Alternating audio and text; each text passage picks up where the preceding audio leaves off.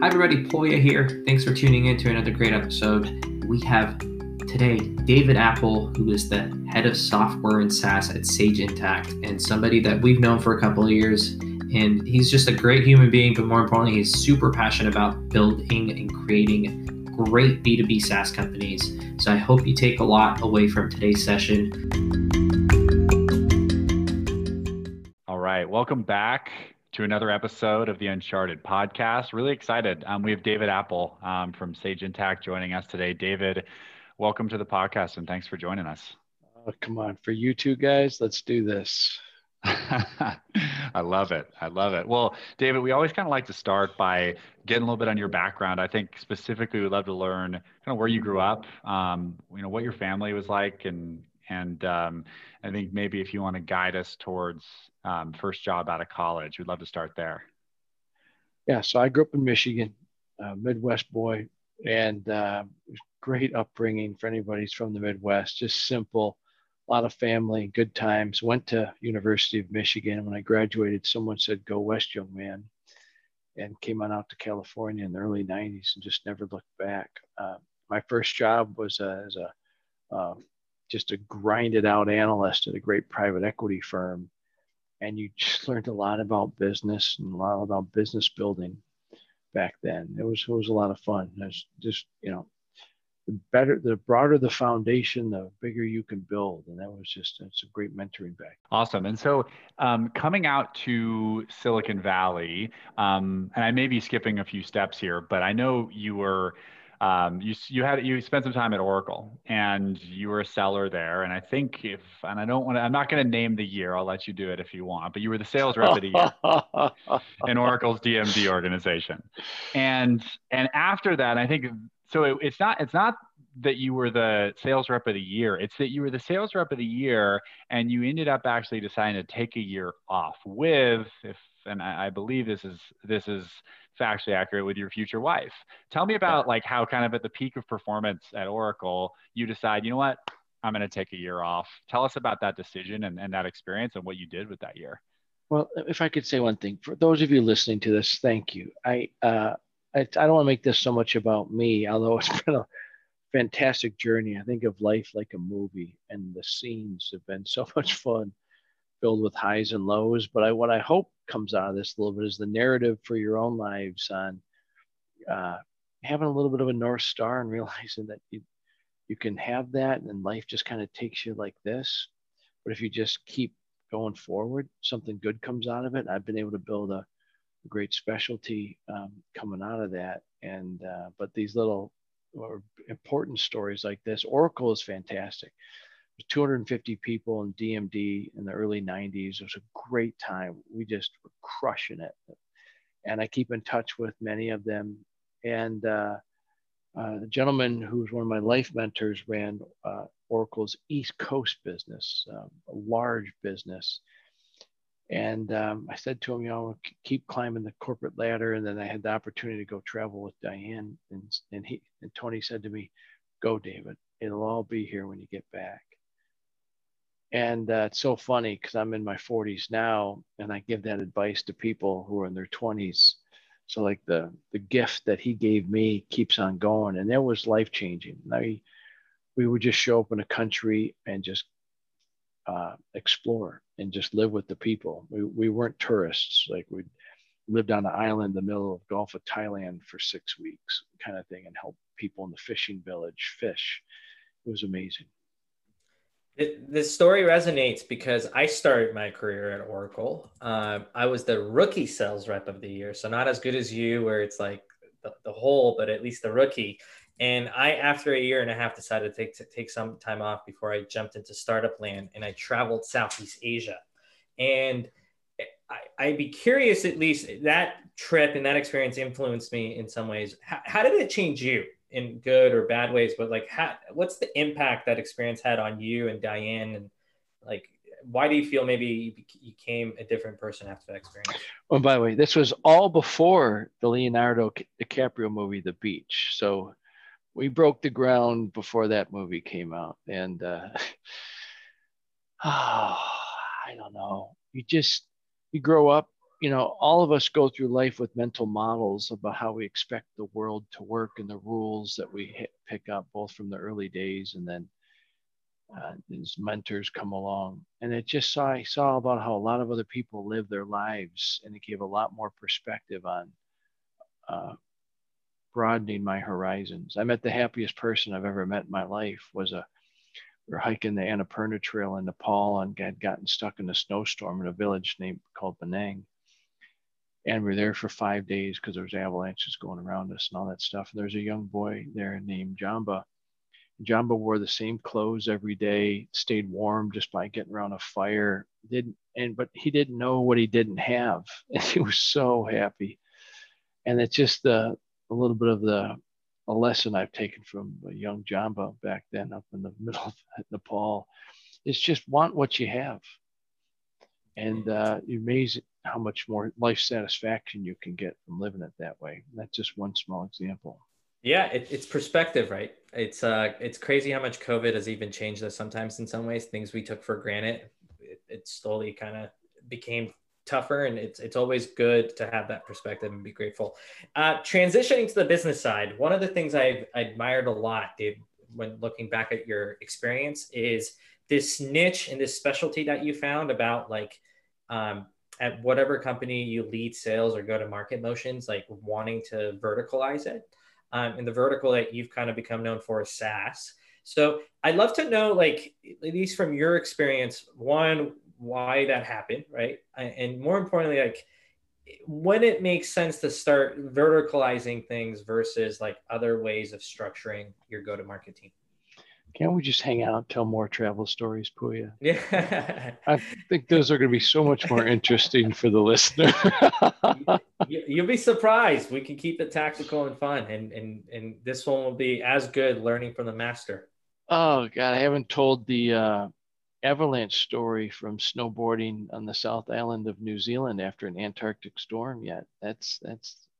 But I guess I'll I'll get into telling the business part of things. you know, um, something about go to market motions is there's so much unpredictability. And so you try to build a controllable process. But I think sometimes, and those of you listening, you might res- this might resonate with you. What gets lost is the customer, because we're all customers, and pe- you're just trying to do a couple things. You're either trying to solve a problem or find a little more joy and become very competent in your craft. And it all depends on the market and what problem someone's trying to solve. And I've just gravitated to solving that last mile of the financial process because I love data and uh, producing that data because data doesn't lie. It can be interpreted, but it doesn't lie in order to draw out great facts. And so I've just worked with a lot of fantastic CFOs and their teams over time to draw stuff out.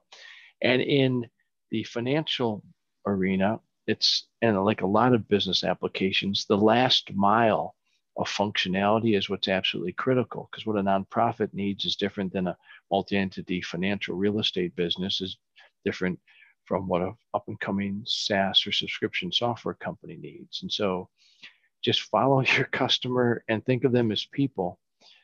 And that'll lead you into what the sales process needs to be. And um, from that, then create a process that becomes more predictable.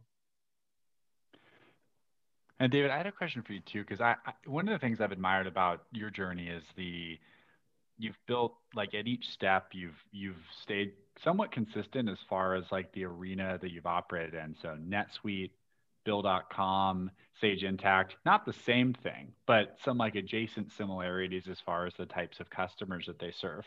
The, th- the question I have for you is I think there's a lot of obvious benefits when you look at a career to staying on one, not on one track, but within one sort of common category of types of customers who you're interacting with.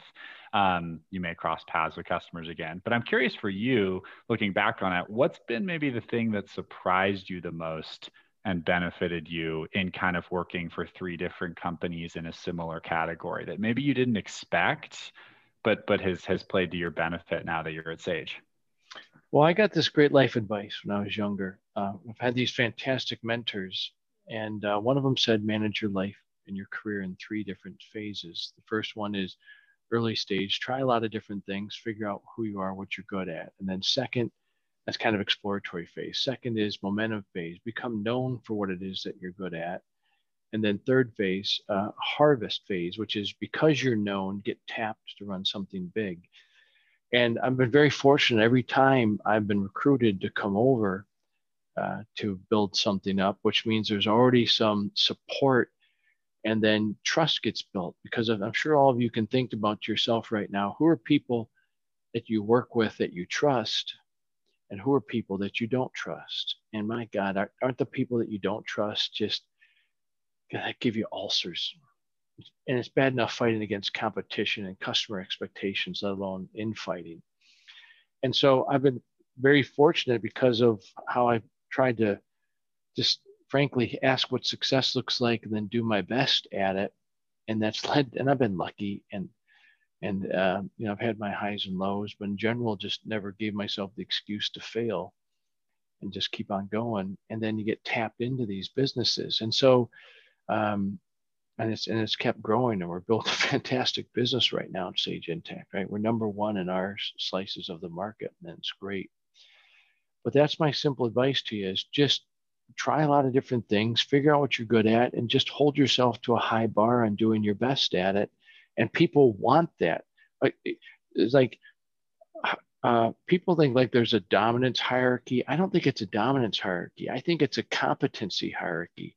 Competence is what's attractive to people and what gets drawn up. And so that's something within all of your control in order to build. That might be the big takeaway, I hope, for all of you. Figure out what you need to be good at, just put the time in to become competent at it, and opportunities will come to you. It, sounds like as you're talking, one of the things I, I, where my head goes is this consistent reflection that you kind of have to do, right? And being realistic with yourself, what you're good at, what you're not at, maybe having a mentor challenge you, right? Like here's like giving you guidance. Um, the one downside of that sometimes is you, you can get a lot of noise, right? And like it's this balance of like I do I do what's best for me in, in other pre- people's perspective versus uh, like what I think is best for me. And basically, what I'm trying to get at is like once you've decided that you want to do this vertical like SaaS thing, right? That, that that sounds like that's what you really wanted to hone in on and become that guy, right? I'm sure there's a lot of opportunities that came knocking on your door. NetSuite, Sage, other things, right? How did you kind of assess, like, hey, I want to go do this thing at Sage versus somewhere else, right? And we can blurb the different companies, right? There's a lot of different options. In other words, what I'm trying to understand is like, how do you think through, like, the emphasis of like what company makes sense for your strengths, right? And do you listen to your gut? Do you listen to your mentors? Like, how do you balance those different things? And maybe it's a weird, odd question, but I'm just curious. No, and by the way, to each of your own styles, I, there's so many infinite ways to answer this. I've just tried to follow. I've tried to think like an investor, which is uh, how big is the market, how unique is the product, and then how good is the team, and maybe underneath that, like the culture, and, and back to that theme of trust that comes in. And if you can nail those three things, uh, you, if you look at most of the companies that survive the threshing to become great exits, they follow some version of those three core principles plus some others. And uh, and again, oh, you know, again, the companies I've worked at, Oracle and IBM, the NetSuite, and Bill.com, and now Intacct being acquired by Sage at you know 9.8 times revenues. It's just we've just had a great a great run and you know been very fortunate to work with around some fantastic people because it's not one as you all know it's not it's not just you who gets it done it's a great team that's clear on what success looks like and supports one another instead of tries to backstab one another. And then then that's where good stuff comes from. And when you're building a, a verticalized team it could be like your vc slash pe versus saas how much emphasis do you put on like domain expertise? Like, how much do they know that domain? Like, when that, I'm hiring? When you're hiring, yeah, exactly. When you're hiring and building this team, and you're saying like, "Hey, I want this team to focus on SaaS or VCs," like, do they need to have domain expertise, or is it one of those things? If they have the soft skills, everything else checks the box. you'll rather go with the candidate that Well, can just learn back to shades of gray, and that the, when you're hiring, there's different factors, and you weight them differently based upon the person you've got. But I know this much is true: people buy from people they trust and people that bring value first. And if you think you got someone in front of you you can hire who can do those two different things, hire them. And uh, there's different ways of doing that. Great if, if someone's got great domain expertise, but they're a jerk. If somebody uh, is fantastic but doesn't have great domain expertise, but shows a track record of learning quickly in order to be an expert at their craft. But it's all in the name of because what we do is we help SaaS CFOs automate order to cash and procure to pay specific to their subscription customer lifecycle, and then produce great data out of the back end in order to guide big decisions on when to fundraise, how to move into new markets, when to hire, when to invest in the product, how to deal with churn issues. And if you come in and you can't talk with them about making their life better on that, you're just not going to survive. The numbers will show it, and but it's going to be the numbers will reflect in the inability to connect. So that's ultimately what it is you're trying to do.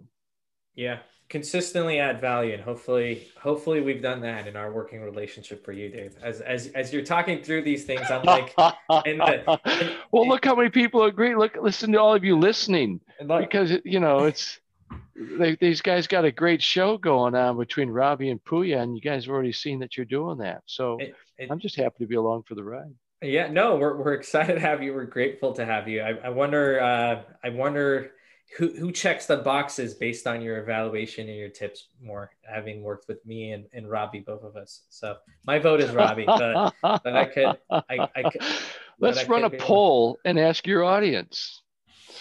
that that's a good one. So if you're listening to this episode, Tweet right now, and just what's your guys' Twitter handle? I am Poya. So if you think it's me, give me a plus one. I just am give Poya. I am Poya plus one Poya or plus one Robbie right now. That- that's exactly let's, what let's, let's the audience decide. keep this keep this interactive and fun to go. Well, look, Dave, this has been an absolute pleasure to kind of have you on the show. Uh, we can probably continue on and on and on about so many different questions and themes. One of the questions we'd love ending with is if you were to go back to your younger self, right? Maybe in, in, in, in, in Ann Arbor, like maybe you're at a football game cheering on your Michigan Blues, right? What, what would you tell your younger younger self, David? What's that one piece of advice you would give yourself? Don't worry so much. Where does that come from? I Besides worried a Bob lot. Marley's. Besides Bob, I worried a lot. And um, it's just because I always wanted to do my best. But there's there's ways to worry in which you make things better around you, and there's ways to worry in which you don't waste some energy. I just would have stayed focused and uh, worried a little bit less. Now, it it's all been part of the journey, um, but it you know got me here. I love it. Yeah, don't worry, be happy, as our good friend Bob Marley says. So we're gonna Or Hitchhiker's Guide to the Galaxy, right? Don't there you go. Yeah, both both of them. Uh, Dave, if people want to get in touch with you, uh, what would be the best way? Hit me up on LinkedIn, David Apple Okay. Intacct. Cool. David Apple, and we will put it also in the show notes. Thanks so much, David. It's been an absolute pleasure. Can I just Uh, wrap it- up with a couple please, things? Because you'll tell them what you're going to tell them, tell them what you told them. I didn't want to make this about me so much as much as just some of the core principles that some mentors invested in me a little bit, right? Think about what success looks like, persist until you succeed, and then create some trade craft over time. And by doing that, you'll build the competency that becomes attractive to other people for them to want you to be part of the team and where they'll, they'll trust you. And all back to have a big market with a product that's unique in solving people's problems and hire folks that are going to help you deliver the value and the inherent promise that the, the product has. So I, I don't have it all figured out, but those have worked for me, and I hope those work for you. And if I'm I, uh, I'm doing this because I want to pay it forward, and if you want to connect over LinkedIn again, just just ping me. And Robbie and, Pu- and Puya, thanks so much to both of you guys for how you're investing in all of us to make things better. I really appreciate you inviting me to be part of it. Oh, thanks, David. Appreciate that. It was great having you on. Yeah, my pleasure. See everybody. Until next time, Be safe, yeah. be well, and, and catch you on the next one. And don't, don't forget to plus one Poya. That's the way to go. no plugging. No plugging. The people will speak. The people will tell the truth. I hope you enjoyed that episode. If you think I am Poya is the way to go, give me a plus one on Twitter. Uh, otherwise, please, please, please reach out to David Apple. Let him know how much you enjoyed this episode. Connect with him. You can find his contact information in the show notes. And last but not least, I want to thank our two sponsors, CoSell and Scratchpad, for sponsoring today's episode. If you want to learn how you can get in front of your prospective buyers using warm introductions, go check out cosell.io forward slash scale so you can see how they can scale your business. Again, that is cosell.io forward slash scale, as well as Scratchpad, the favorite sales solution by many sales reps that allows you to do more selling and less Salesforce clicking. So if you want to do less Salesforce clicking and do more of what you love, which is selling, check out Scratchpad